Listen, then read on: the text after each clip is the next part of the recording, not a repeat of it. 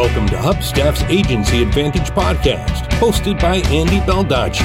Each week, Andy interviews a successful agency owner who shares their proven strategies to help you build and grow your agency. Hey, everybody, and welcome back to episode number 46 of Hubstaff's Agency Advantage podcast. I'm your host, Andy Baldacci, and today I'm talking with Henry Corona of Finansure. The dream of many agency owners is to one day be able to sell their agency and, frankly, get a nice payday after putting in years of hard work. A few agency owners are able to pull it off, but for most, it doesn't pan out for one reason or another. Henry specializes in, among other things, handling mergers and acquisitions of agencies, and in his career, he's seen it all. Today, Henry shares the common mistakes agency owners make that prevent them from being able to sell when they retire, and also what you need to be careful of during the actual sales process. If you hope to sell your agency someday, you need to tune in this episode to make sure you're on the right track. So, without further ado, here's Henry.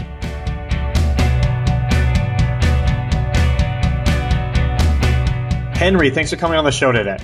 Happy to be here.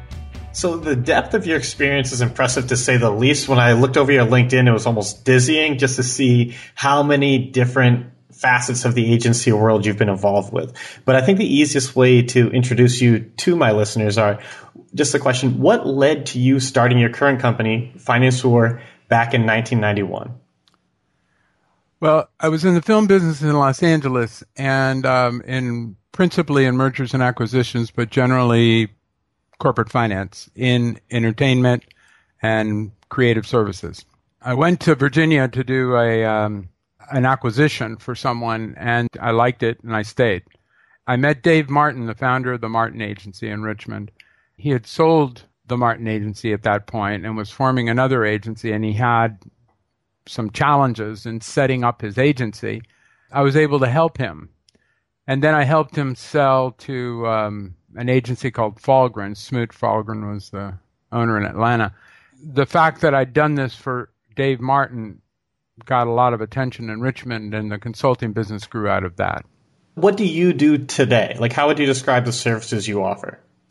I look at agencies for operating efficiency, profitability. Um, I do consulting and the management, the financial management of the business, but always with an eye towards the value. I I do expert witness work in the valuation of professional creative services. And with agencies, I'll come in and we'll do evaluation and we identify the elements of value in the business or in the value of the business, which is redundancy. Then in some cases, I just help them tune up their, their businesses and make them more profitable and they continue to do what they've been doing and they continue to grow. And then at some, but at some point all agencies look around to sell or in some cases, many cases, it's exit strategies for the older owners. I don't believe your audience is facing the older owner. There's a few, but but no. Traditionally, I I think most are on, on the younger side. But but it's funny because when, when you mention that, it's something I really want to dig into the details of, of how you work with them to add all that value to get them with the eye towards exit plan. But one thing is when I talk to a lot of agency owners, many have the idea sort of just in the back of their head that one day they'll be able to sell. But in reality, very few agencies actually do have that sort of exit. Have you seen any common reasons for why agency owners aren't able to sell?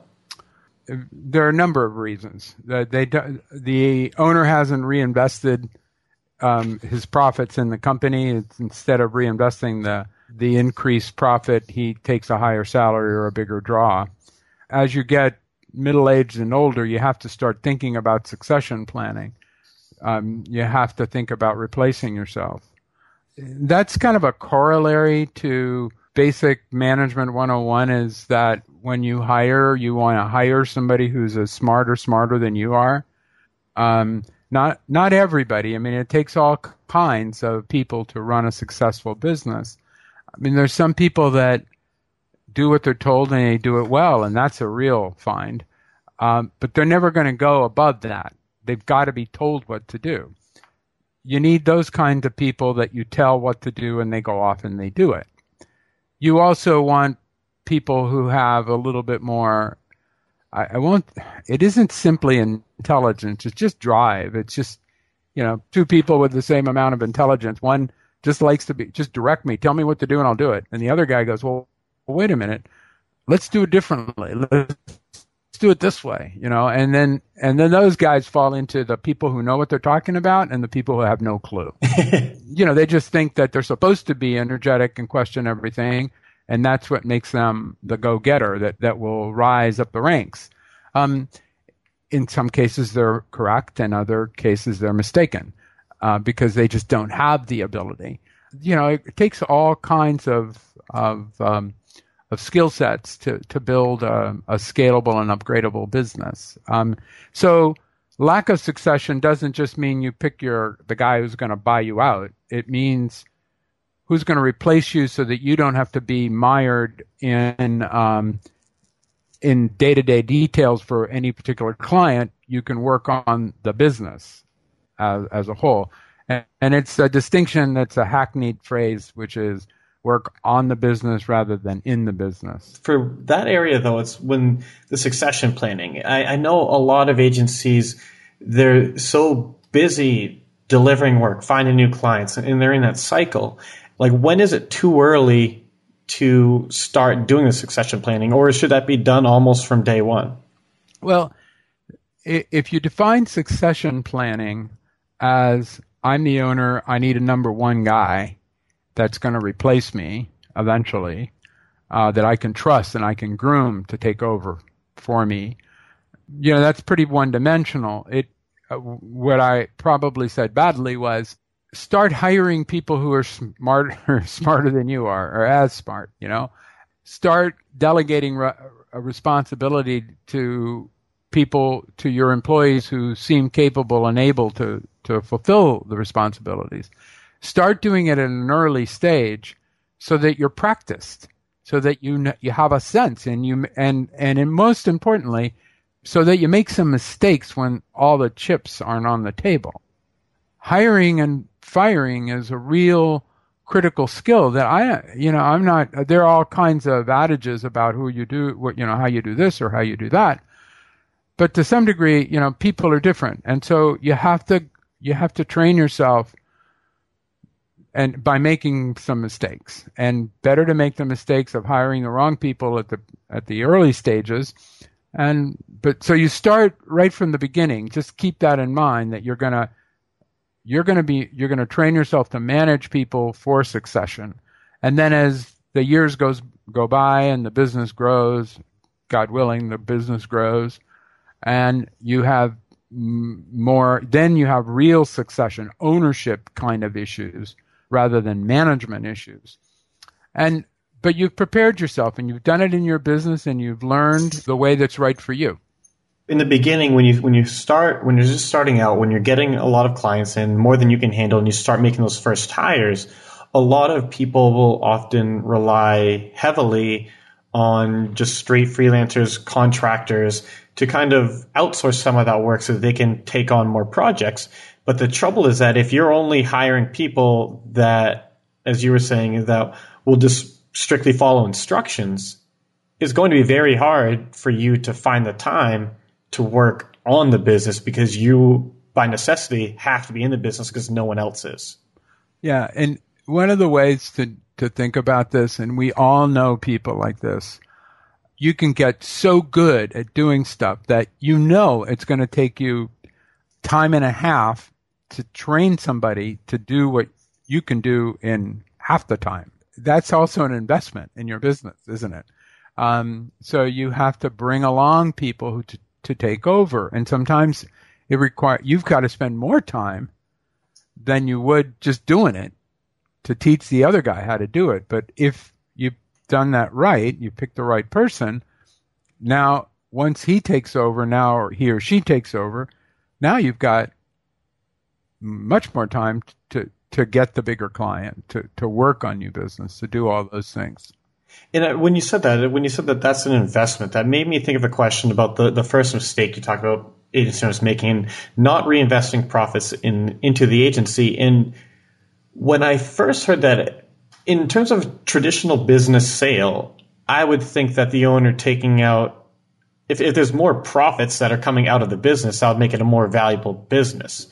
Does invest in the profits, reinvest in the profits, does that directly impact the valuation or is it making those reinvestments allow you to grow the agency in another way? What What is so important about the reinvesting the profits? Um, well, everybody is faced with the dilemma of hiring ahead or behind or after revenue.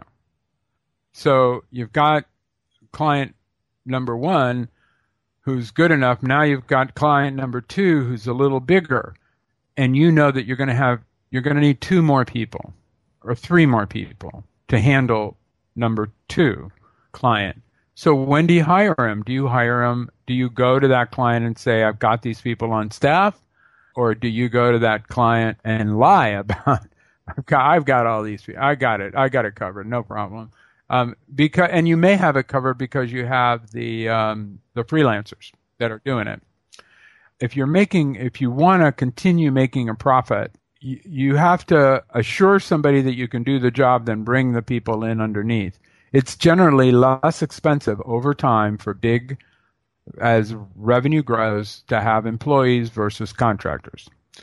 However, there's cash, right?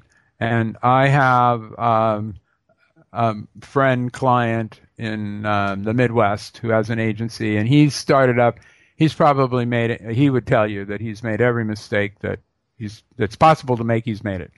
Um, and then right now he's getting a lot of new business. He thought he would sell his way out of the deficit.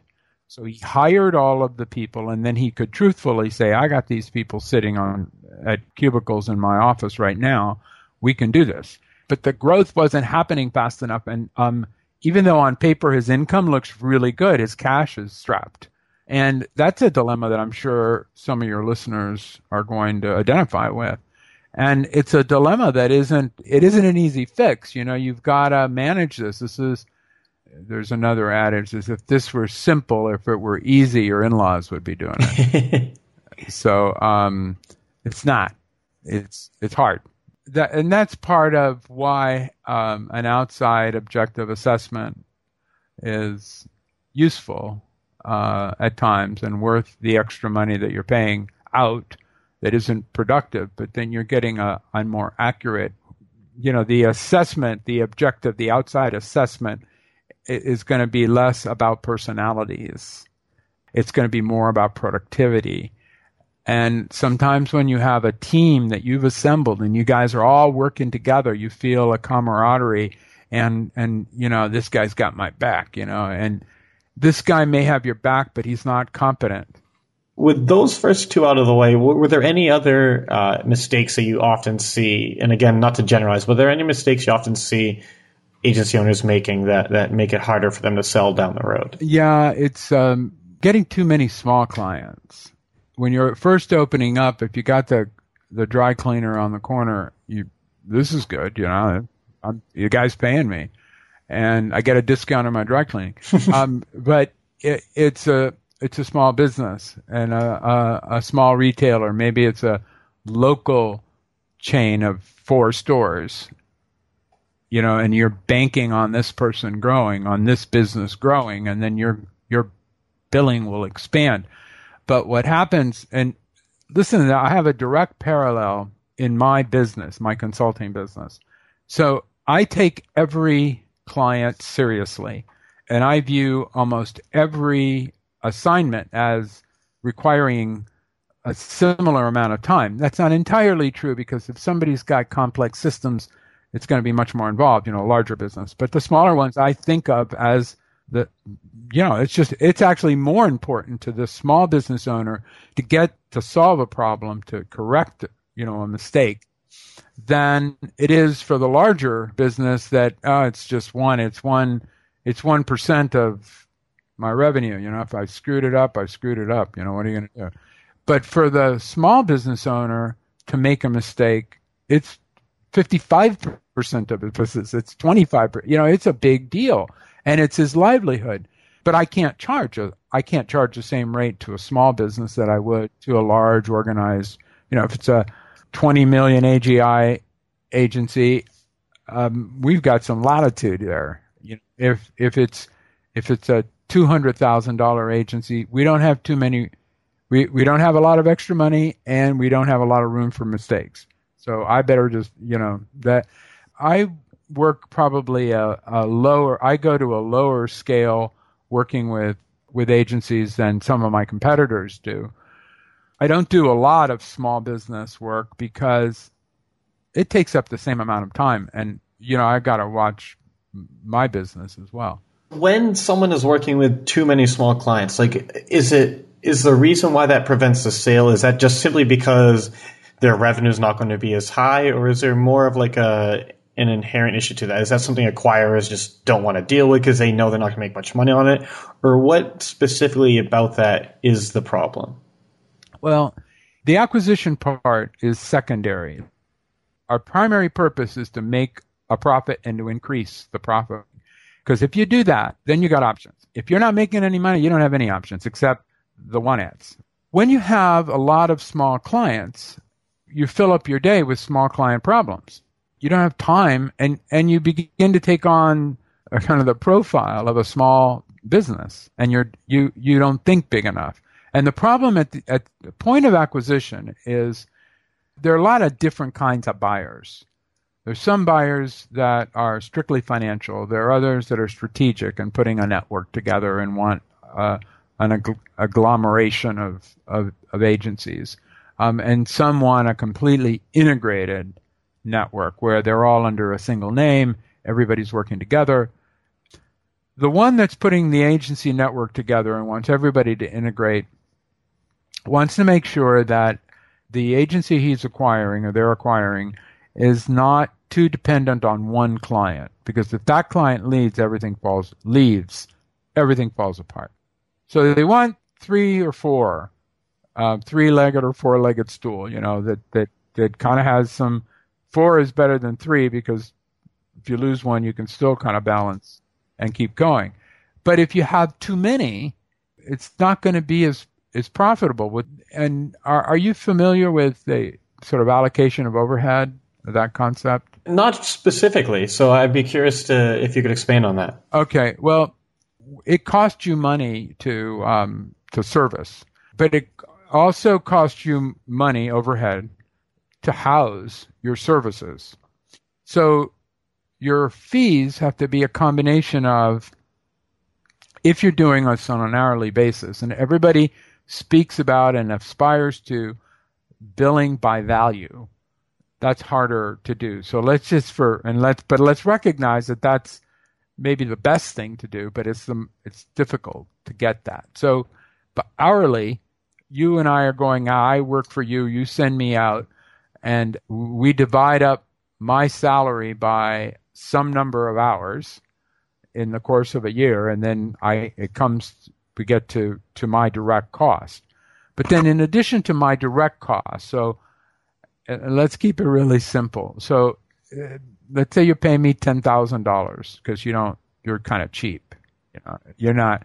So you're paying me ten thousand dollars, and so and then I'm going to put in um, a thousand hours, let's say. All right. So, so you're paying me 10, that's $10 an hour, right? Thousand hours.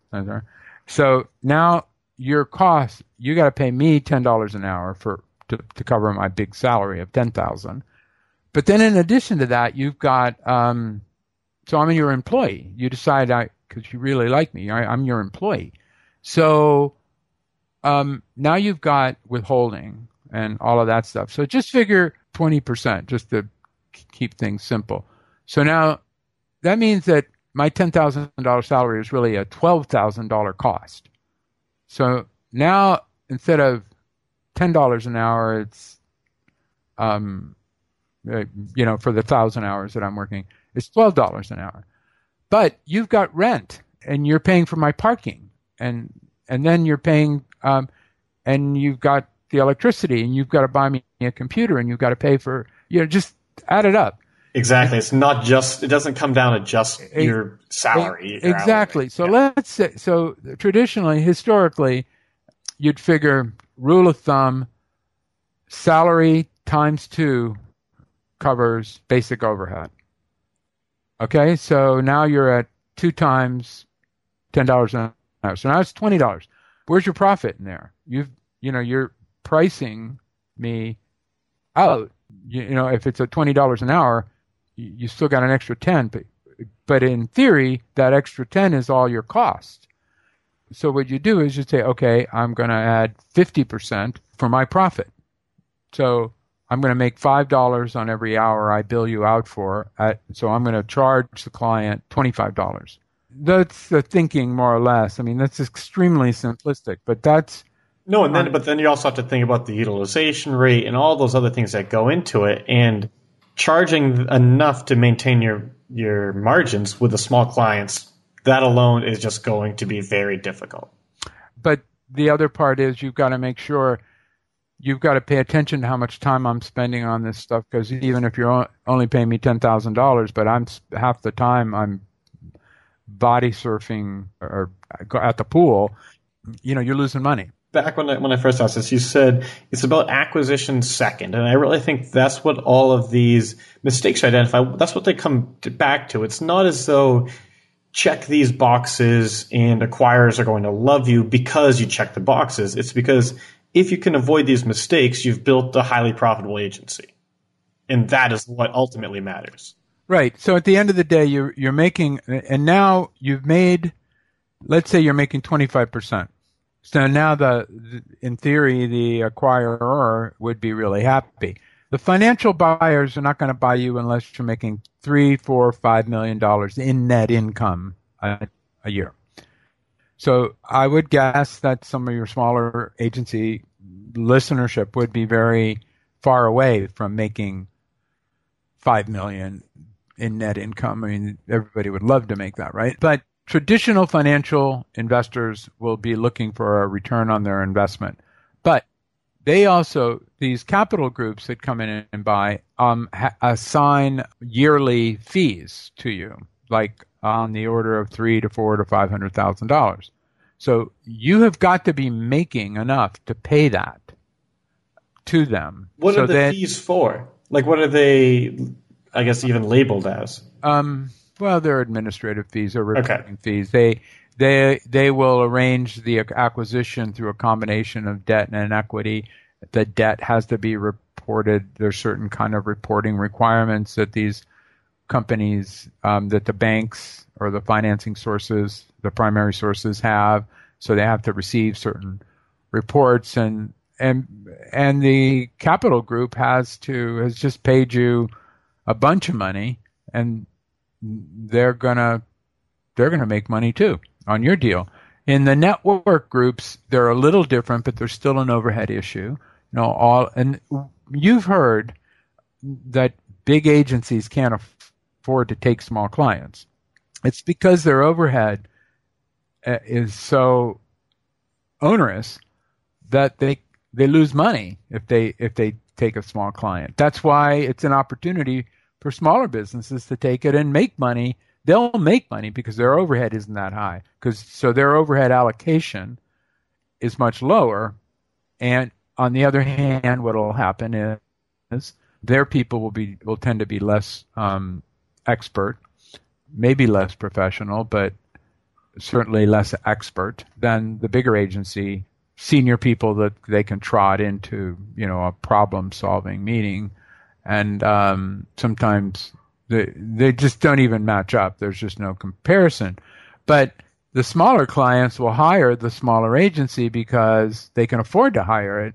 And generally what they do at the at the smallest levels, even up to up to a million in billing, I think. I think the owners are are the key people, and generally, what happens is the owners have a common story. They say, "I'm on your business," or "One of my partners is on your business. We take you seriously. You are important to us." Any business owner wants to hear that. I'm important. This guy. This is great. I'll pay him. I'll pay him to continue being important to him. And that's the stratas that you go through. I'm going to stop Henry right there for a quick word for our sponsor, but don't go anywhere. We'll be right back. The Agency Advantage podcast is brought to you by Hubstaff. Hubstaff makes time tracking software for remote teams so you can stop tracking time with spreadsheets or whatever else your team decided to use that week and start getting the insights you need that can only come from having accurate data all in one place. Our best clients are agency owners, and while they love the accountability that comes with it, it's sort of like Upwork but without the crazy fees. Where they really find the value is by being able to connect Hubstaff with their project management tool to see how much time it really takes to deliver each part of a project. Think of it as Google Analytics for your team. I've been absolutely blown away by how many times an agency owner has come up to me and said, Andy, we started using Hubstaff a month ago, and after looking over the data, we realized we've actually been losing money on one of our most popular services. If you don't know what your real profit was in your last project, then you need to try Hubstaff out. To say thanks for tuning into the show, Hubstaff is offering all of our listeners a 30% discount on all of our plans. All you need to do is head over to try.hubstaff.com forward slash podcast and use the coupon code ADVANTAGE. That's try.hubstaff.com forward slash podcast and coupon code ADVANTAGE. All right, let's get back to Henry. When you were talking kind of about the nitty gritty details of a typical sale and about the fees that were added on, and a lot of those things, I, to me, that was something I wasn't aware of, and I'm sure a lot of listeners weren't either. So, do you mind if we, we dive into what an actual sale, if you get to that point, what it typically looks like? I know it varies by size, by specific type of agency, but is there a general process that selling an agency follows? These 10 or so steps is are, the way to to kind of characterize this. So first of all, you determine that the the buyer and seller have something in common, and there's some what's typically referred to as chemistry, but that they want to they'd like to do the deal. They like each other well enough to do something, and then you speak generally about value, and then and so liking somebody is okay but the next step is establishing and agreeing that you're going to move forward. So that's number two. Then number three is you discuss the value. So if the seller is thinking five million, I'm going to sell this for five million, and the buyer is thinking I'm going to buy this for two, they're probably not going to go beyond step three. So you have to discuss value and agree on it. General structure, not the specific details, but the structure is just as important as the amount. Um, so somebody says, I'm going to give you $10 million and you have to work 10 years for me and then I'm going to give it all to you at 10 years. Then you say, thanks a lot. No. um, so how much down payment? What do I have to do to, if there's an earnout? What do I have to do? What happens if I fall below my hurdle rate? You know, I got to get the, I got to get the a million five in income. What happens if I get to a million? So for the hurdle rate, that's what that's the number that they have to earn above in order to satisfy that part of the deal, or, or what exactly is that? Yeah, hurdle rate's dangerous. It means a number of other things. So it's really the minimum earnings level that you have to get each year if you're in an earnout structure. So once they've agreed in principle, then an LOI, a letter of intent will be um, issued. Sometimes it's just a letter of interest that doesn't have any commitment. Generally, that has um, the smart, experienced buyers will put uh, what's called a standstill uh, provision in any LOI, even if it's only a comfort letter that is just barely a letter of interest and not any specific. They'll still ask, they'll still require the candidate for acquisition to agree that they will not talk to anybody else for 90 days so that they can get full attention and they get this deal done.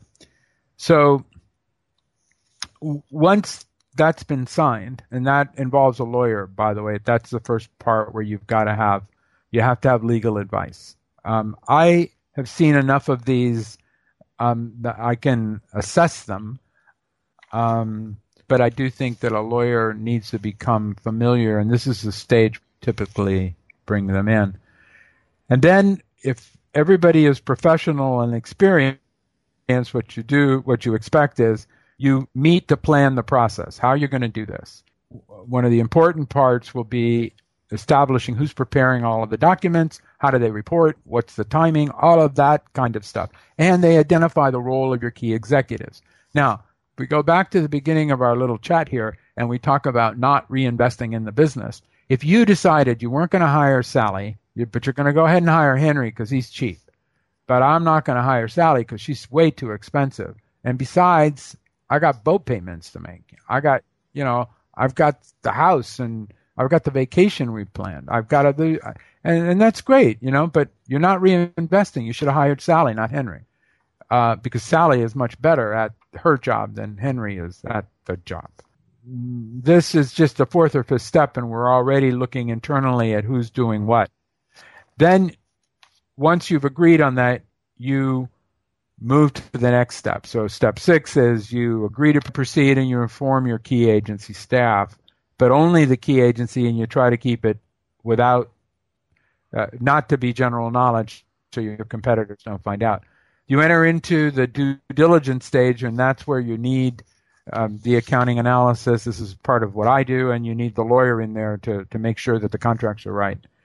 Um, then you will inevitably have some conflicts, and so figure that there's another full step where, where you're um, confirming compliance, eliminating conflicts, and agreeing. And at that, that's a touchy point. You know, that's a point where you can just throw your hands up and say, "Forget it, I'm out of here." The next step is, is once everything's been agreed to, it needs to show up in a legal document exactly as it was agreed to, and that's again a, a legal issue. You have to have your lawyers there and to make sure that everything you agreed to is reflected accurately. And then lastly, you go to closing. So that's a, I think it's about 10 steps. So yeah, I'll, I'll count steps. them up afterwards. Yeah. But no, I, right. I, think that gave a lot of insight into the process because I think especially for someone who hasn't gone through that in any type of business, there's a lot more to it than one would expect. And it makes sense when you think about a why. When you're doing a big purchase like this with so many variables, you need to do your due diligence. You need to make sure everything's very clear. But there is still a lot involved in the process. Right. And, you know, um, Andy, the small agencies, um, so if we had, if we we're looking at, at 10 or 20 agencies, all between, and the digital firms that you tend to work with, and they're all between 200 and 500,000 or maybe a little higher, but in that kind of range. Uh, the majority of those will never grow to be a substantial size, big enough to be acquired. One thing I want to talk about is how big an agency actually needs to be in order to make a sale possible. Before the call, you had mentioned that a good target was three to five million dollars in net income. Is that accurate? I yeah yeah. Let's not get caught up too on that. I'm working. I know a buyers group that will buy down to a million or a little below, but they don't have any big charges, and they they have a philosophy of integrating, and they're buying clients. So if the small agency has a significant part of a large client, they're interested. If it's if it's only making seven hundred fifty thousand, they might listen. If it's making a million five, they will listen. Um, they will explore. And my job is to uh, counsel a small agency or a small business, small digital business, and help them make realistic choices. Those 10 steps that we were talking about in an acquisition, um, it's kind of a, it's a, similar process. If, because um, that an agency, a small digital shop, might have to go through in order to join, to be merged into a, gen, a more general service agency that doesn't have the strength and the experience that the digital shop has in the internet, you know, channels. And so you need to pay attention. You can't do this. Uh, you can do it any way you want, actually. Any, but in general, you have to be very careful about what the terms are when you're absorbed up into um, uh, um, a larger advertising agency, for example. And that's the fate that um, that's probably a, a good option for for many small startup digital shops just to become part of a larger unit and then grow there and become the key you know the key digital tech guy that every that I think if the world continues as it is technology will be more and more important in the future than you know more so than now. Even as important as it is today it's going to be more critical Right. And so if you can position your agency, even if you are on the smaller side, if you can position your agency as someone with skills, significant technical skills, expertise, experience, everything that another agency is lacking, then there is an opportunity for not necessarily a complete acquisition exit, but for a merger of some sorts. Is that what you're getting at? Um, yeah, that's, um, and I think that that's a realistic choice for the majority of people in the in the digital space, as opposed to we're going to build this up into a juggernaut, and somebody's going to pay us big bucks. right, because I, I think I do think most listeners of this show, even if they are on kind of the smaller side of things, they do have goals to to get bigger, to expand, but the aspect of a merger is something I haven't considered much of. So I'm curious to explore that a little bit in the, the minutes we have left. But so you said that this is something where you need to be very careful about the terms of the deal. What considerations need to be taken when figuring out what those terms are? The terms are um, how much equity the smaller digital firm can earn as part of the bigger agency. Um, for example, there's a, a um, here in South Florida, there's a, a, general advertising agency that bought a digital tech firm about 16, 17 years ago.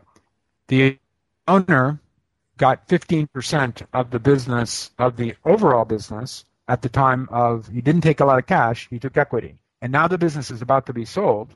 He's a major partner and he's, and that's the outcome, the good part. So it'll be a lot of it will be balancing the considerations of how much cash do you want up front versus equity and making sure that it's a balance that suits sort of your needs but also your risk profile. Um, yes, and remember that as part of the bigger agency, you now have more security than you had before mm. you were just on your own. So there are a lot of benefits, but you've got to be careful and make the right choice. Um, and you know that's the whole idea about who you hook your your wagon to, right? I'm curious how Finansure how your company and your services and your consulting, how does that fit in? Like, how do you help net clients navigate this process today?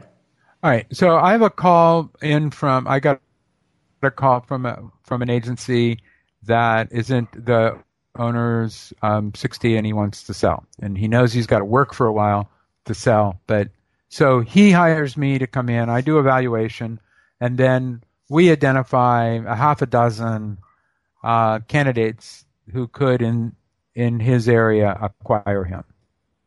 And so that's that's one way to do the process. Another way is I did a valuation of an agency that was willing to sell. I had an uh, a buyer. I knew of a buyer who would be interested in buying, provided the financials were right. So the agency hired me. We we did an assessment, and the value that I came up with was too low to interest the seller. We were looking at a real world option to, to sell, but we didn't have enough profit. So my job was to tell him, here's what the business is worth and this is why. Here, if you can change these several things, we, we can come back to the well so Henry and I are actually both located in Florida, and we were recording this during a tropical storm. Probably wasn't the best idea because actually at this point in the interview, the internet cut out a little bit. Luckily, we were just about to wrap up. So whether it's coming up with a valuation or digging into the terms to make sure a potential deal is as good as the valuation makes it seem, Henry helps agency owners navigate all of their options when it comes to selling their agency or merging with another agency. If you want to talk to Henry and get his advice on your own situation, you can email him at henry at financesur.com. That's F I N A N C E S U R dot com. You can also call him at 305 748 0888 or visit his website at financesur.com.